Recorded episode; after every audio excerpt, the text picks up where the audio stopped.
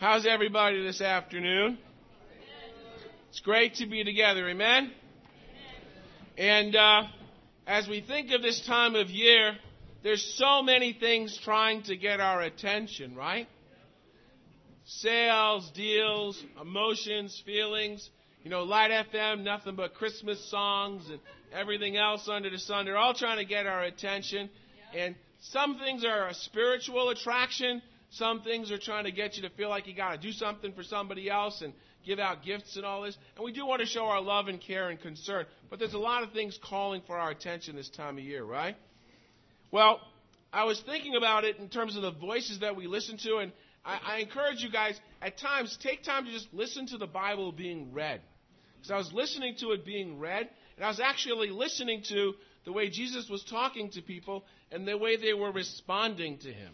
And it's how he responded to the voices and the way that people responded to his voice.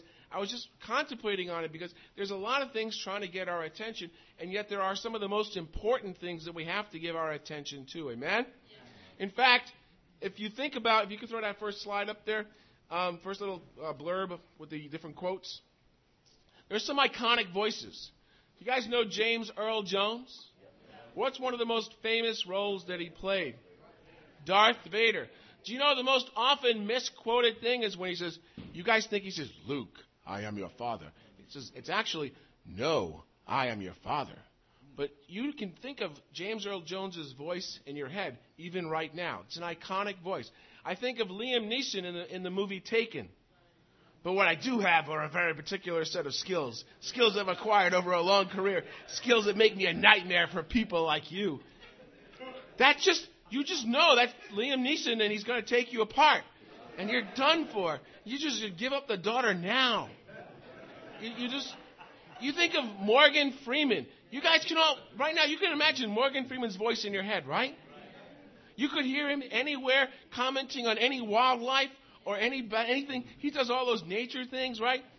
You think of Arnold Schwarzenegger. Stick around. I lied. I'll be back. There's just these voices that play out in your head, and you can't get them out of your head. I'm sorry if you've got these voices in your head all afternoon. It's just because that's how they are just part of our, our mind, part of our culture. I want to talk today about the way certain people responded to what Jesus had to say. But first of all, I want us to think about our priorities. And sometimes we feel so frantically busy and we filled ourselves up, but we want to consider what have we filled ourselves up with? Because we are busy, but what have we filled ourselves up with? So if we could play this little clip. Just three minutes.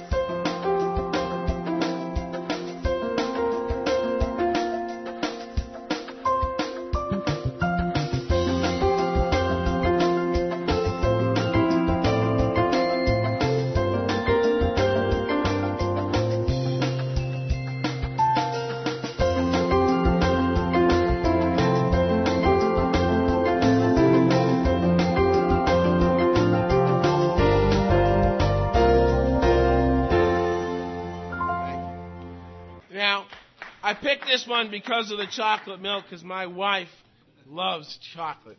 And there's always room for chocolate milk.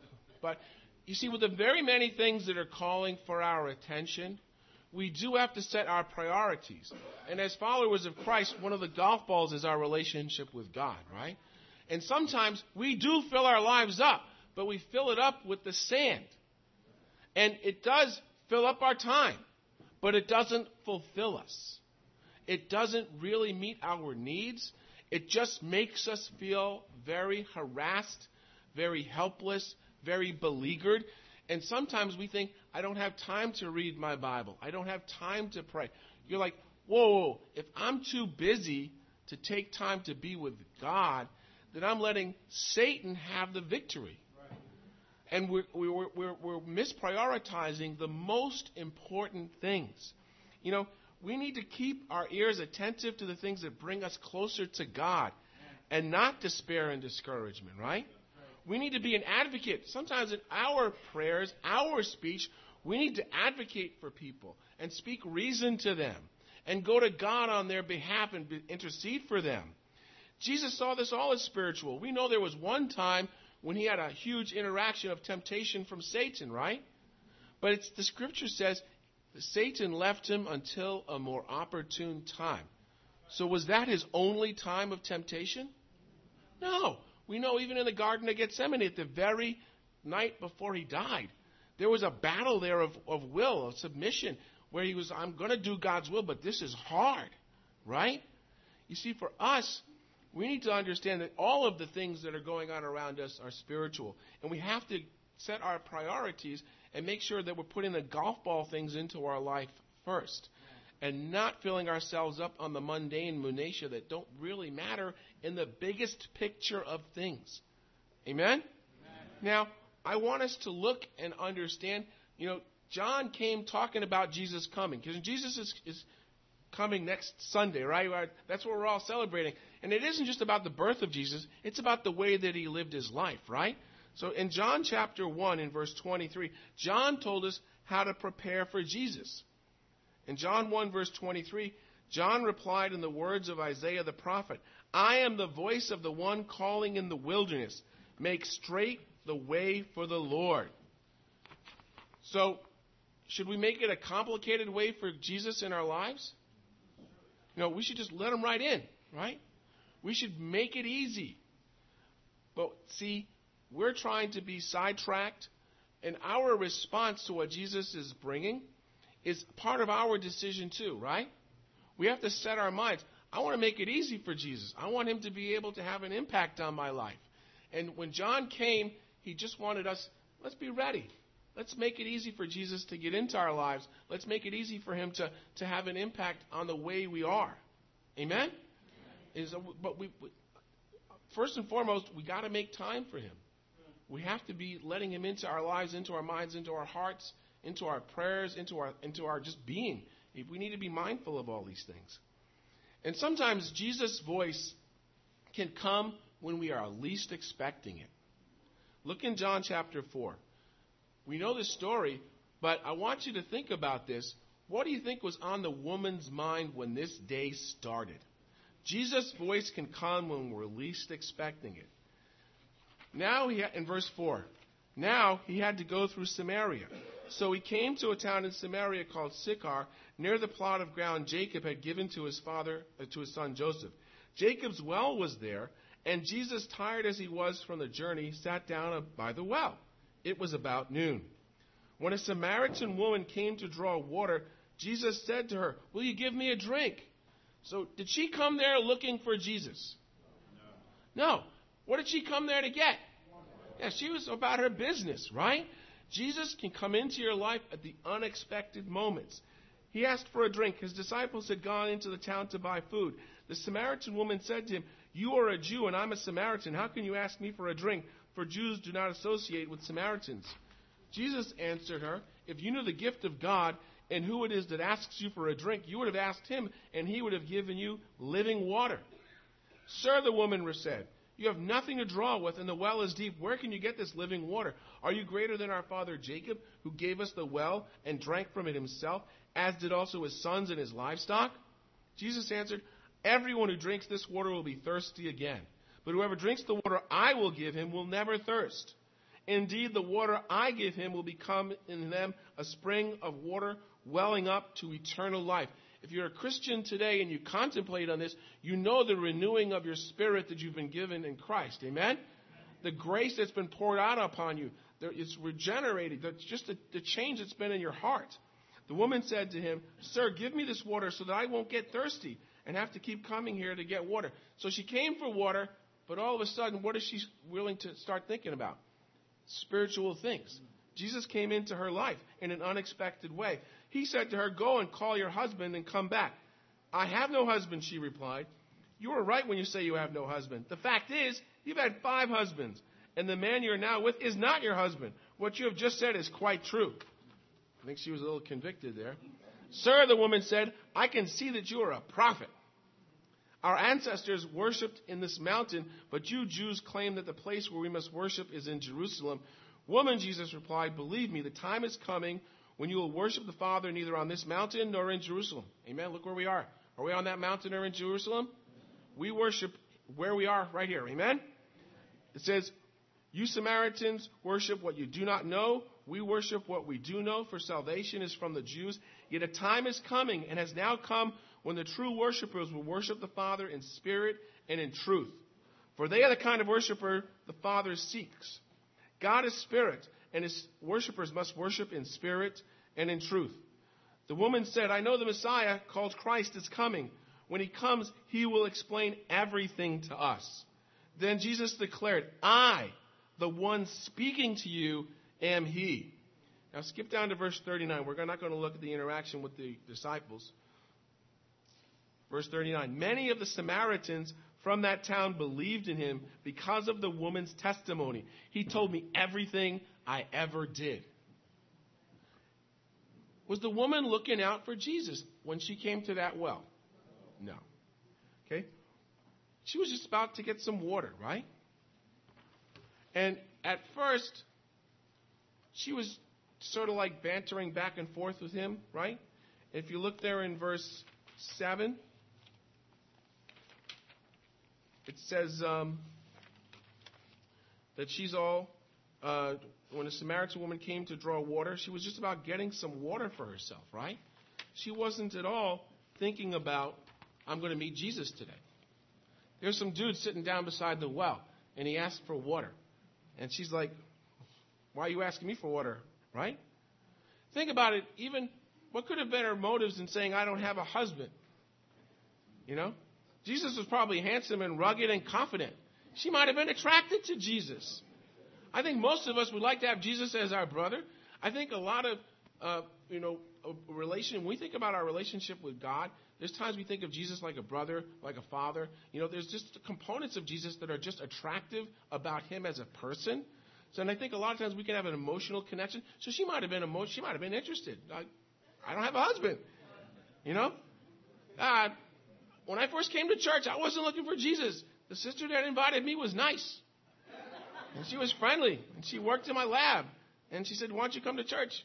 God had another purpose, amen? But I was not looking for Jesus when I came to church. That was I was looking to get to know that sister. I didn't know she was a sister. I, I just that was what I was. So, you know, uh, why am I telling you this? See, Jesus got into her life and convicted her. And did she accept the conviction? Yes. Because what did she do when she went back to her people? She talked about Jesus. She embraced the change. See, for us, He could come into our lives in unexpected ways.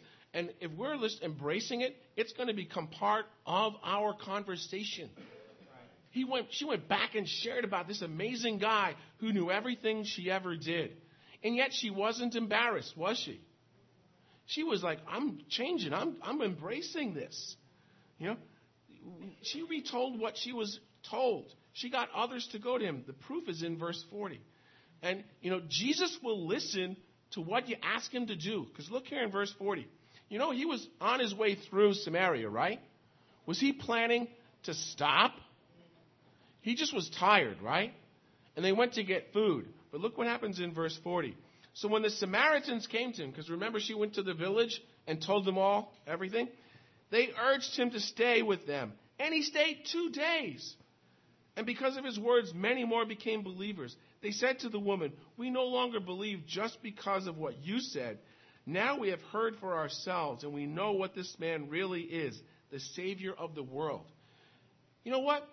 Jesus will listen. When you ask him, I want you to stay around me, Jesus is like, I'll stop what I'm doing for two days and stay around you. See, in ourselves, when we're thinking about our relationship with Him, if we're not feeling connected to Him, and we just pray, God, Jesus, I just need help. I need some insight. I need some inspiration. I need some connection to you. I need something beyond just my, you know, mental understanding of what I'm doing. Do you, do you understand what I'm saying? It needs to go beyond just, oh, I know this and I know that and I've done this and I've done that. We need to feel connected. These guys felt connected enough. I wanted you to spend two extra days. And what did Jesus do?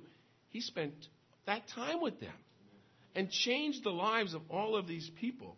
They asked him to stay, teach them some more, and he did. He's always ready to make a new friend, right? Jesus will, will answer your prayers. If you ask him for this kind of help, he will be there for you.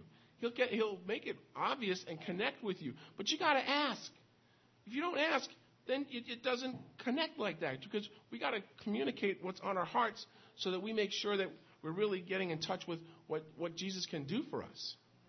Amen? Amen? The second thing here is Jesus will change your life and your destiny if you want to. In Mark chapter 5, I want you to, but as we're reading it, I want you to pay attention to the central characters besides Jesus. It's a story we've read, but it's another interaction where Jesus has with people and what's the outcome. Mark chapter 5 in verse 1.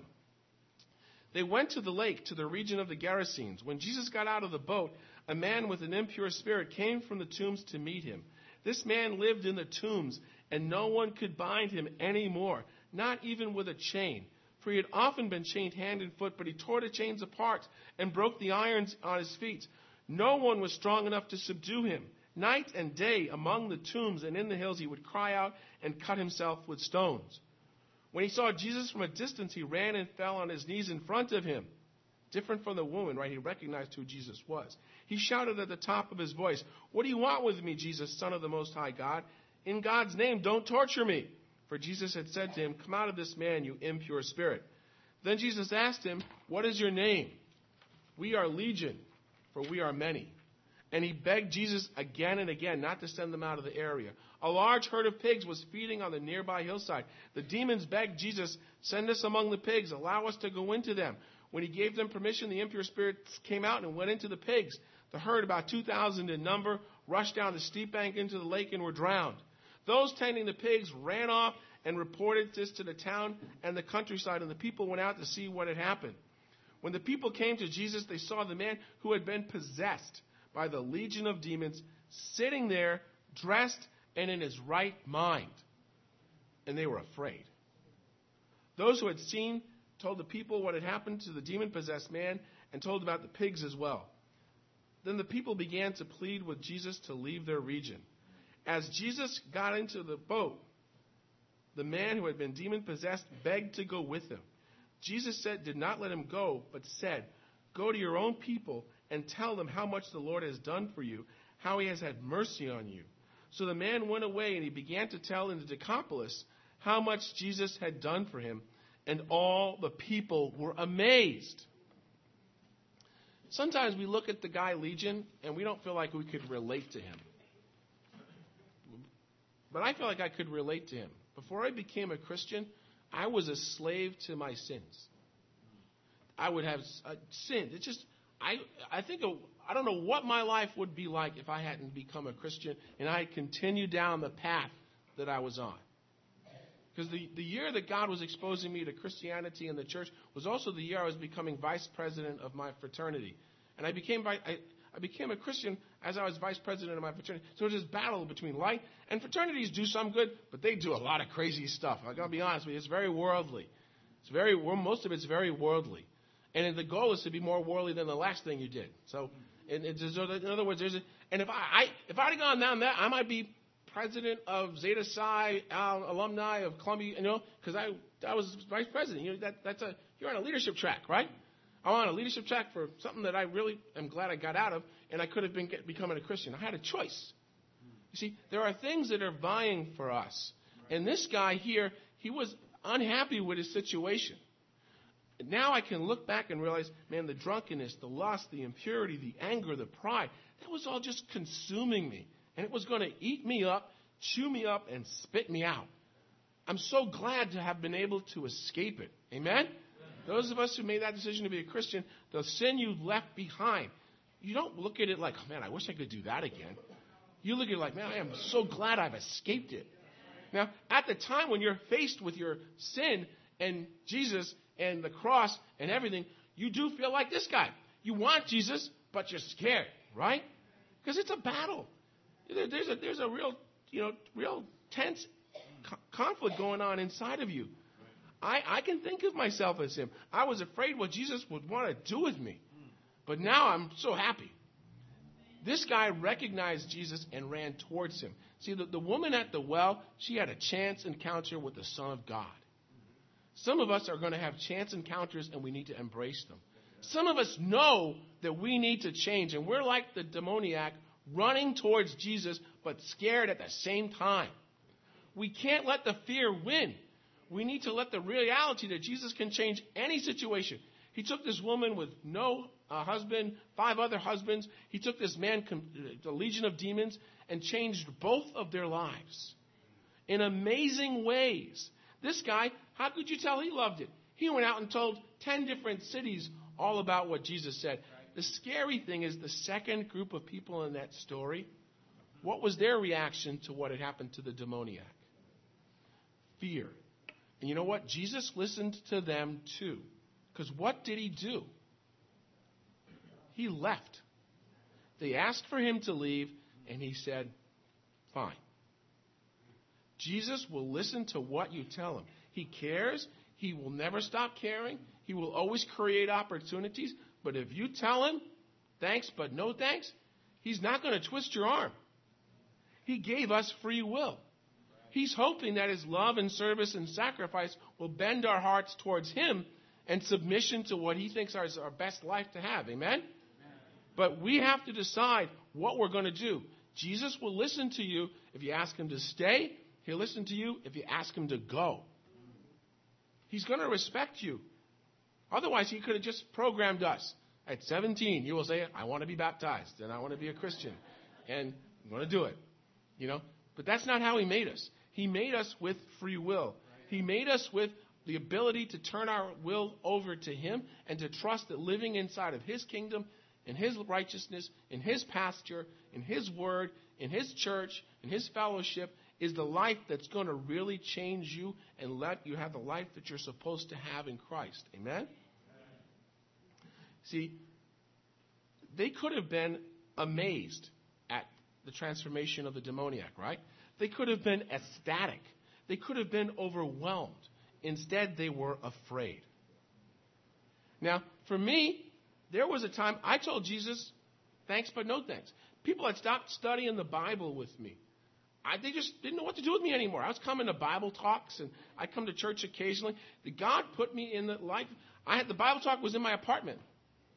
So I invited them to have the Bible talk in my apartment. I think God was just saying, I'm going to give you a second, third, fourth, fifth, an infinite number of chances to make the right decisions. Because finally, I was like the demoniac. I went to, to the brothers and I said, I don't know. I know I'm lost. I know I need help. I didn't offer up any pretenses anymore. I said, I'm, I'm, I'm not right with God. I need to know how to become a Christian. I, I just turned myself in. Sometimes you've had to admit that in the middle of a Bible study. I had to go and initiate that conversation myself. And like, because they'd stop reaching out to me, I just knew that I needed help. See, why am I saying that?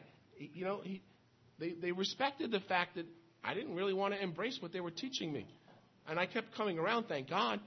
But he respected me in that respect. But he continued to offer me chances. So here today, if you ask him to draw near to you, he's going to draw near to you. If you say thanks but no thanks, he's going to respect that too. But that's a sad outcome, isn't it?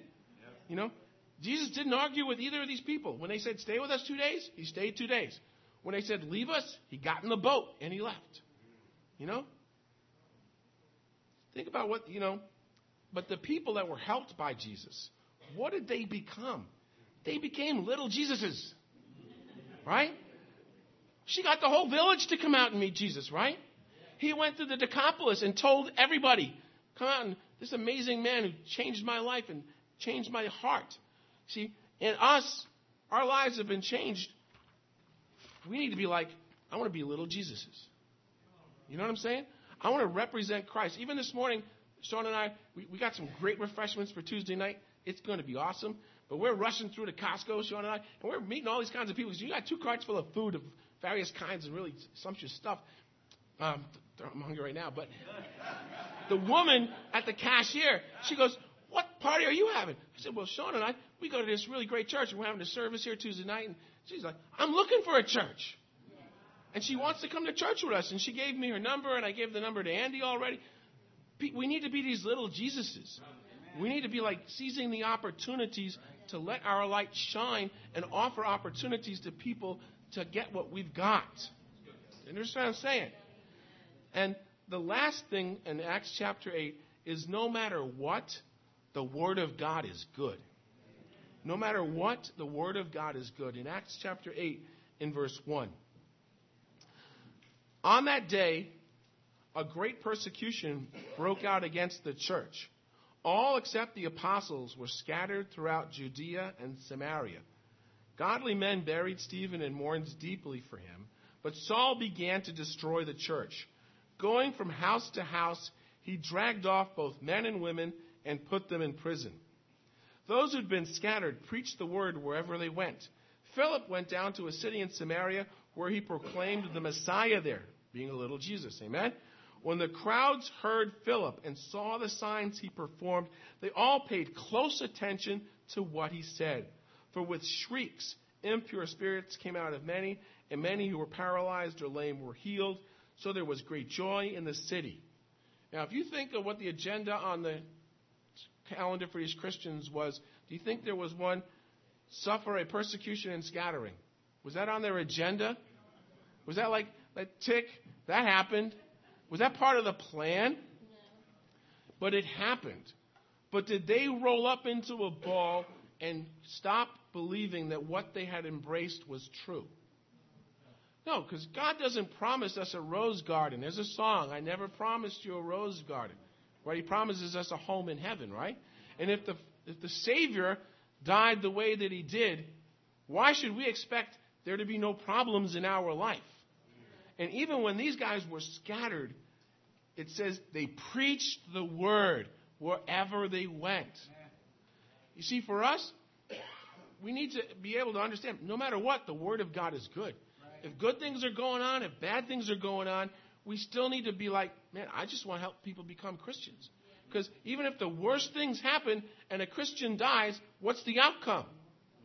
We get to go to heaven. Come on. Sometimes we think, I've had a very good, terrible, bad day, and we like get stuck in that instead of realizing, man, I'm saved. I'm right with God. The worst thing could happen, and I go to heaven. Now, I don't want anything bad to happen to anybody, but we're not promised everything good happening to everybody. And then no matter what, the Word of God was good. They, they, they went on and made great things happen. They still wanted to share the good news. You know, that's Jesus, how he hopes that what we've been given we'll continue to live out our lives as Christians. So there's a few questions that I want us to, to ponder. Have we been seizing the random opportunities to draw near to Jesus like the Samaritan woman? You know? Are we plagued with problems that make us fearful like Jesus, but we know that, like Legion rather, but we know that Jesus is the solution? Some of us, we, we even sin has gotten into our lives. Some of us as Christians, sin has gotten into our lives, and we're caught up in it, and we can't get out of it until we get open about it. Just like he ran forward and got help. Some of us here, we're in church, we know we're not yet a Christian, and we want to get escaping from it. We, if, if Legion, if that describes us, Jesus has the solution, but we got to come forward and get help. You know, will we ask Jesus to spend more time with us, like the Samaritans in the village? Ask, pray. If you're not feeling connected to Him, Pray about it. You know, show me amazing things in your word. Inspire me by what I see around me. Pray these prayers. don't just like, oh, this is just how it is. No, that's not how it is. We're supposed to be a wellspring up to eternal life. Amen? Are we, are we afraid of the consequences and costs? Like the guys who asked him to go away? Uh, will we ask Jesus to get away from us? You know, I hope not. But you know what, though? He respects us enough to give us the choice. And we see that He will, in the same spirit, respect our wishes. I pray today that everybody in here says, Man, I want more Jesus. I want to be closer to Him. I want to be better connected to Him. I pray nobody's like, Man, later for this, this is too hard. But Jesus does respect our wishes, and He'll draw near to us if we ask Him to, or He'll leave us alone if we ask Him to. I just pray that men and women in here that we will draw near to Him and beg Him the same way to draw near to us. Amen? Amen. I just think this is a great thing to think about. I hope it really met some needs in you, and it's something that just jumped off the page at me as I was listening to the to the scriptures being read. Uh, you know, and it just it was something I really felt like was important. How are we responding to the voice of Jesus in our lives? Amen? Amen? Thank you.